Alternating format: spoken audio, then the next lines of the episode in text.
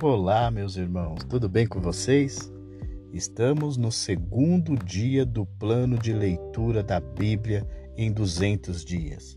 E hoje nós vamos ler Gênesis do capítulo 8 ao capítulo 14.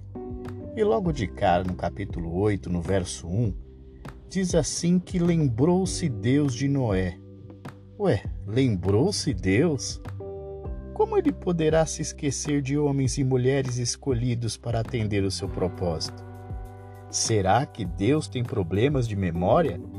Será que ele, uma vez ou outra, tem uma amnésia? Quando a Bíblia diz que Deus se lembrou, quer dizer que chegou a hora. Muitas são as vezes que estamos passando por um algo e até mesmo achamos que Deus nos esqueceu mas ele não esquece de seu filho. Ele tem o nosso nome gravado na palma da mão. E o dilúvio iria, não iria durar para sempre. Nem aqueles que estavam na arca iriam ficar nela como se estivessem numa prisão. Uma vez mais, Deus agiu, fazendo soprar um vento. E o verso 15 diz: Então falou Deus a Noé, dizendo: Sai da arca, tu e juntamente contigo tua mulher, teus filhos e as mulheres de teus filhos. Todos os animais que estão contigo, toda a carne, tanto aves como gado e todo réptil que se arrasta sobre a terra, traze-os para fora contigo, para que se reproduzam abundantemente na terra, frutifiquem e se multipliquem sobre a terra.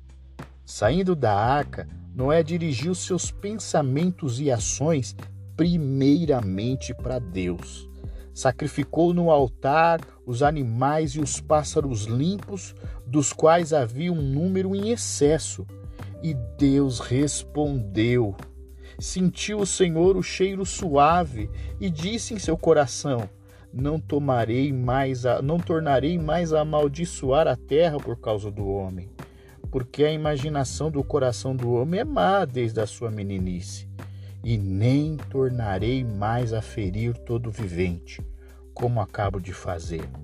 Enquanto a terra durar, não deixará de haver sementeira e ceifa, frio e calor, verão e inverno, dia e noite. E Deus fez um pacto com Noé. Abençoou Deus a Noé e a seus filhos os quais receberam uma ordem igual de povoar a terra. Eles tinham de dominar sobre todas as outras criaturas da terra. Além de vegetais para comer, agora recebem a permissão de comer carne, com certa limitação. Eles não poderiam comer carne ainda com sangue. Deus fez o homem conforme a sua imagem e por isso tinha uma condição especial tendo esclarecido o papel inigualável do homem sobre a terra, Deus passa a dar mais destaque à sua relação especial com o homem, estabelecendo esse pacto com Noé e seus descendentes. O destaque deste pacto está na misericórdia e não na punição. Misericórdia estendida a todas as criaturas. Eis que eu estabeleço o meu pacto convosco e com as vossas descendências depois de vós, e com todo o ser vivente que convosco está, com as aves, com o gado e com todo o animal da terra, com todos os que saíram da arca, sim, com todo o animal da terra. Sim, eu estabeleço o meu pacto convosco. Não será mais destruída toda a carne pelas águas do dilúvio, e não haverá mais dilúvio para destruir a terra. E disse Deus: Este é o sinal do pacto que firmo entre mim e vós e todo ser vivente que está convosco, por gerações perpétuas. O arco que tenho posto nas nuvens, ele será por sinal de haver um pacto entre mim e a terra. E acontecerá que quando eu trouxer nuvens sobre a terra e aparecer o arco nas nuvens, então me lembrarei do meu pacto que está entre mim e vós, e todos os seres de toda a terra, e toda a carne, e as águas não se tornarão mais em dilúvio para destruir toda a carne. O arco estará nas nuvens, e olharei para ele a fim de me lembrar do pacto perpétuo entre Deus e todo ser vivente, de toda a carne que está sobre a terra. Disse Deus a Noé ainda: Este é o sinal do pacto que tenho estabelecido entre mim e toda a carne que está sobre a terra. Vemos através destes capítulos o cuidado e a preocupação que Deus tem com o homem fazendo promessas de misericórdias futuras e um grande amor incondicional. Noé planta uma vinha, mas quando parece que tudo vai começar a andar bem, o Noé comete um descuido. Noé, ele era lavrador da terra, como fora Caim. Cuidar de plantas se tornou sua grande paixão, e entre elas estava a videira. Esta é a primeira vez que a produção de vinho é mencionada na Bíblia. E é significativo que esteja ligada com uma situação de desgraça. Noé pode ter sido inocente, não conhecendo o efeito que a fermentação causa no suco de uva, nem o efeito que o vinho fermentado exerce no cérebro humano. Atenção para você aí que consome bebidas alcoólicas e o efeito do álcool atinge o seu cérebro e tira você da sua sã consciência. Isto não impediu que a vergonha entrasse no círculo familiar de Noé. Noé perdeu os sentidos, tirou a sua roupa e se deitou nu. Um dos filhos de Noé, Cã, entrou na tenda. Vendo o pai, ele não o ajudou, mas desdenhou a seus irmãos a condição de Noé. Os outros dois filhos imediatamente cobriram a nudez de seu pai, entrando na tenda discretamente de costas. Despertado que foi Noé do seu vinho, soube que o seu filho mais moço lhe fizera, e disse: Maldito seja Canaã, servo do servo será de seus irmãos. E disse mais: Bendito seja o Senhor, o Deus de Sem, e seja-lhe Canaã por servo alargue Deus a Jafé, e habite Jafé nas tendas de Sem, e seja-lhe Canaã por servo. Noé deixou Cã sem bênção e concentrou sua repreensão em Canaã, cujos descendentes historicamente se tornaram um povo marcado por moralidades. A adoração cananeia de Baal desceu às mais baixas profundezas de degradação moral.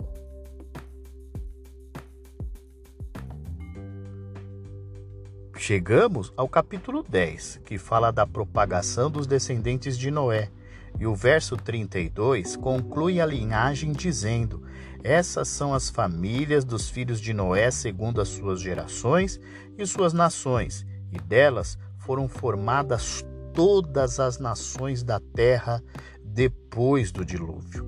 E assim chegamos ao capítulo 11 o cenário dessa história curta, mas intrigante história forma-se depois do dilúvio, com os descendentes de Noé, que se agruparam por uma língua comum e logo começaram a migrar para novos territórios.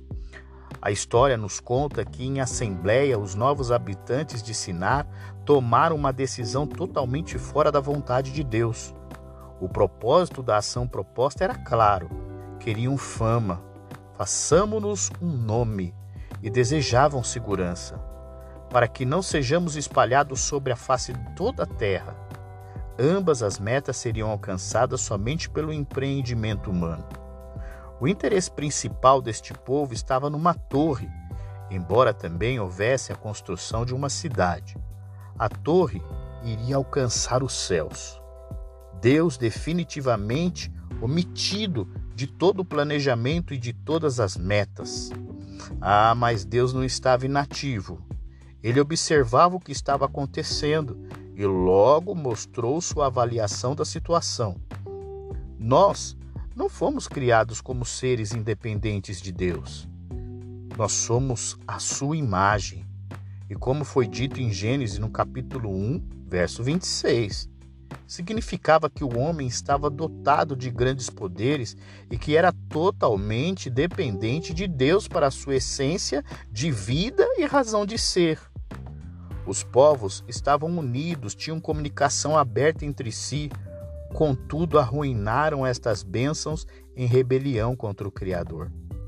O julgamento de Deus logo manifestou essas ilusões, para demonstrar que a unidade humana era superficial sem Deus, ele introduziu confusão de som na língua humana e imediatamente estabeleceu-se o caos.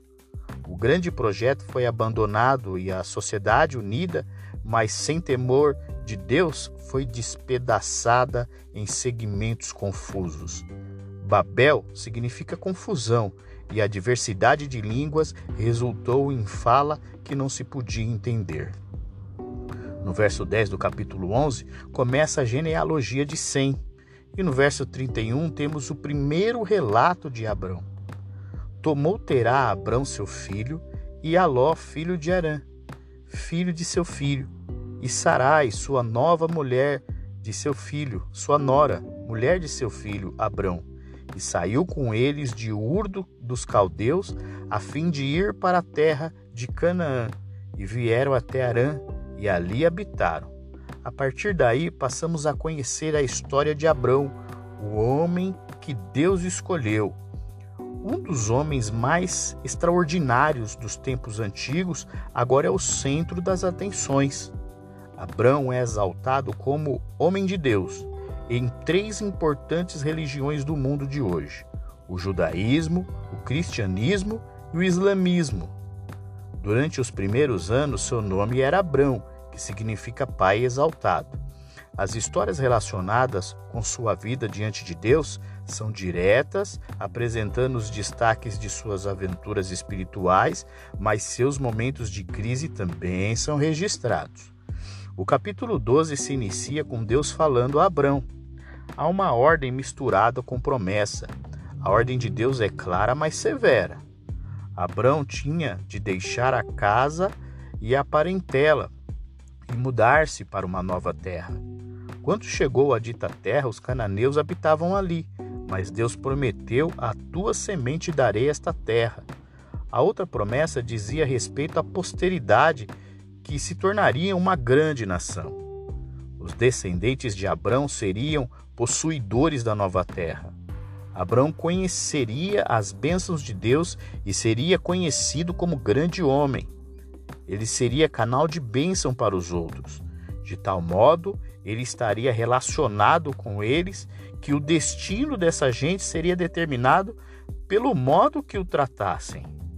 Deus seria gracioso com quem o ajudasse e castigaria quem o amaldiçoasse. A influência de Abrão seria mundial, uma graça divina, uma bênção para muitas nações. Em vez de discutir com Deus, partiu Abrão embora. Fosse de idade de 75 anos, mas não foi sozinho, pois Sarai, sua mulher, Ló, filho de seu irmão, e um grupo considerável de servos o acompanharam à terra de Canaã, que atualmente é conhecida como a Palestina. Deus prometeu que Abrão seria uma bênção e que nele seriam benditas todas as famílias da terra. Mas quando desceu Abrão ao Egito, por causa de uma fome em Canaã, ele estava longe de ser uma bênção para as pessoas daquele país. A severidade da fome levou Abrão e sua gente ao Egito em busca de comida para o gado, para as famílias que serviam a Abrão. Parece que ele ouviu falar da moralidade desenfreada dos egípcios, pois, movido por medo de ser morto no Egito, pediu a sua esposa Sarai que mentisse sobre o relacionamento que tinham. O perigo que Abrão antecipou era real, pois logo os príncipes repararam em Sarai e a levaram à casa de Faraó. E nessa conjuntura, Abraão prosperou, pois lhe vieram presentes de animais e escravos em abundâncias. As coisas não iam tão bem com Faraó. Diz que feriu, né, no verso 17, diz que feriu o Senhor a Faraó com grandes pragas e a sua casa, porque tinha pego Sarai como esposa. E descobrindo que Abrão não dissera toda a verdade sobre sua esposa, chamou Faraó a Abraão, repreendeu-o severamente e o expulsou do Egito. Foi uma experiência humilhante para Abrão, e apesar da riqueza, seu retorno para Canaã quase não foi uma marcha de vitória. Voltando lentamente para Betel, o patriarca se curvou diante do altar que Dantes ali tinha feito e o adorou. No capítulo 13, inicia-se um conflito entre os pastores de Abrão com os de seu sobrinho Ló. Não era só Abrão que era rico em rebanhos, vacas e tendas. Seu sobrinho Ló também tinha os rebanhos numerosos. Os recursos da terra, porém, não eram suficientes para sustentar Abrão e Ló, com todos os seus rebanhos, vivendo tão próximos um do outro, e logo surgiram os desentendimentos entre os pastores de Abrão e os de Ló. E naquele tempo os cananeus e os ferezeus também viviam na terra. Em seguida ocorre um diálogo entre Abrão e Ló. Abrão preferiu dar a Ló, seu sobrinho, a opção de escolher a região da Palestina para apacentar seus rebanhos. Do lugar onde estavam acampados, perto de Betel, o vale do Jordão lhes era visível a leste. Ló escolheu ir nessa direção. A região era tão verdejante que dois símbolos de fertilidade, o jardim do Senhor e a terra do Egito, foram as únicas expressões adequadas para descrevê-la. Então nós chegamos no nosso último capítulo de hoje, o capítulo 14, que fala da crise do Vale de Sidim. Inesperadamente, um perigo proveniente do norte tornou-se realidade na forma de um ataque maldoso de quatro reis. Os cinco reis que se uniram em aliança defensiva no Vale de Sidim, região sul do Mar Morto, estavam mal preparados para repelir os invasores. Eles se renderam, eles se renderam e por 12 anos foram escravos dos estrangeiros. Depois se rebelaram e o resultado foi desastroso. Os invasores voltaram e cruelmente mataram os habitantes do Alto Planalto, a leste do Mar Morto. Um fugitivo da invasão contou a Abrão o destino de Ló. O patriarca, normalmente amante da paz, reuniu uma companhia de 318 homens com habilidade e coragem. Eles conseguiram resgatar Ló, muitos outros cativos e grande parte do saque. Na viagem de retorno a Hebron, Abrão e sua companhia passaram pela antiga Jerusalém, atravessando o vale de, Suá, de Savé, possivelmente o Vale de Cedron. Um grupo dos distintos e gratos líderes da terra o encontrou ali, e pela primeira vez Abrão provara ser uma bênção aos vizinhos. E Melquisedeque, o honorável sumo sacerdote de Salém, deu comida e bebida aos vencedores e pronunciou uma bênção a Abrão. E bendito seja o Deus Altíssimo que entregou os teus inimigos em tuas mãos. E Abrão deu-lhe o dízimo de tudo. Essa é a primeira, a primeira vez que a Bíblia relata sobre o dízimo. Nós encerramos aqui a nossa leitura do nosso segundo dia. Que você fique com Deus e até amanhã.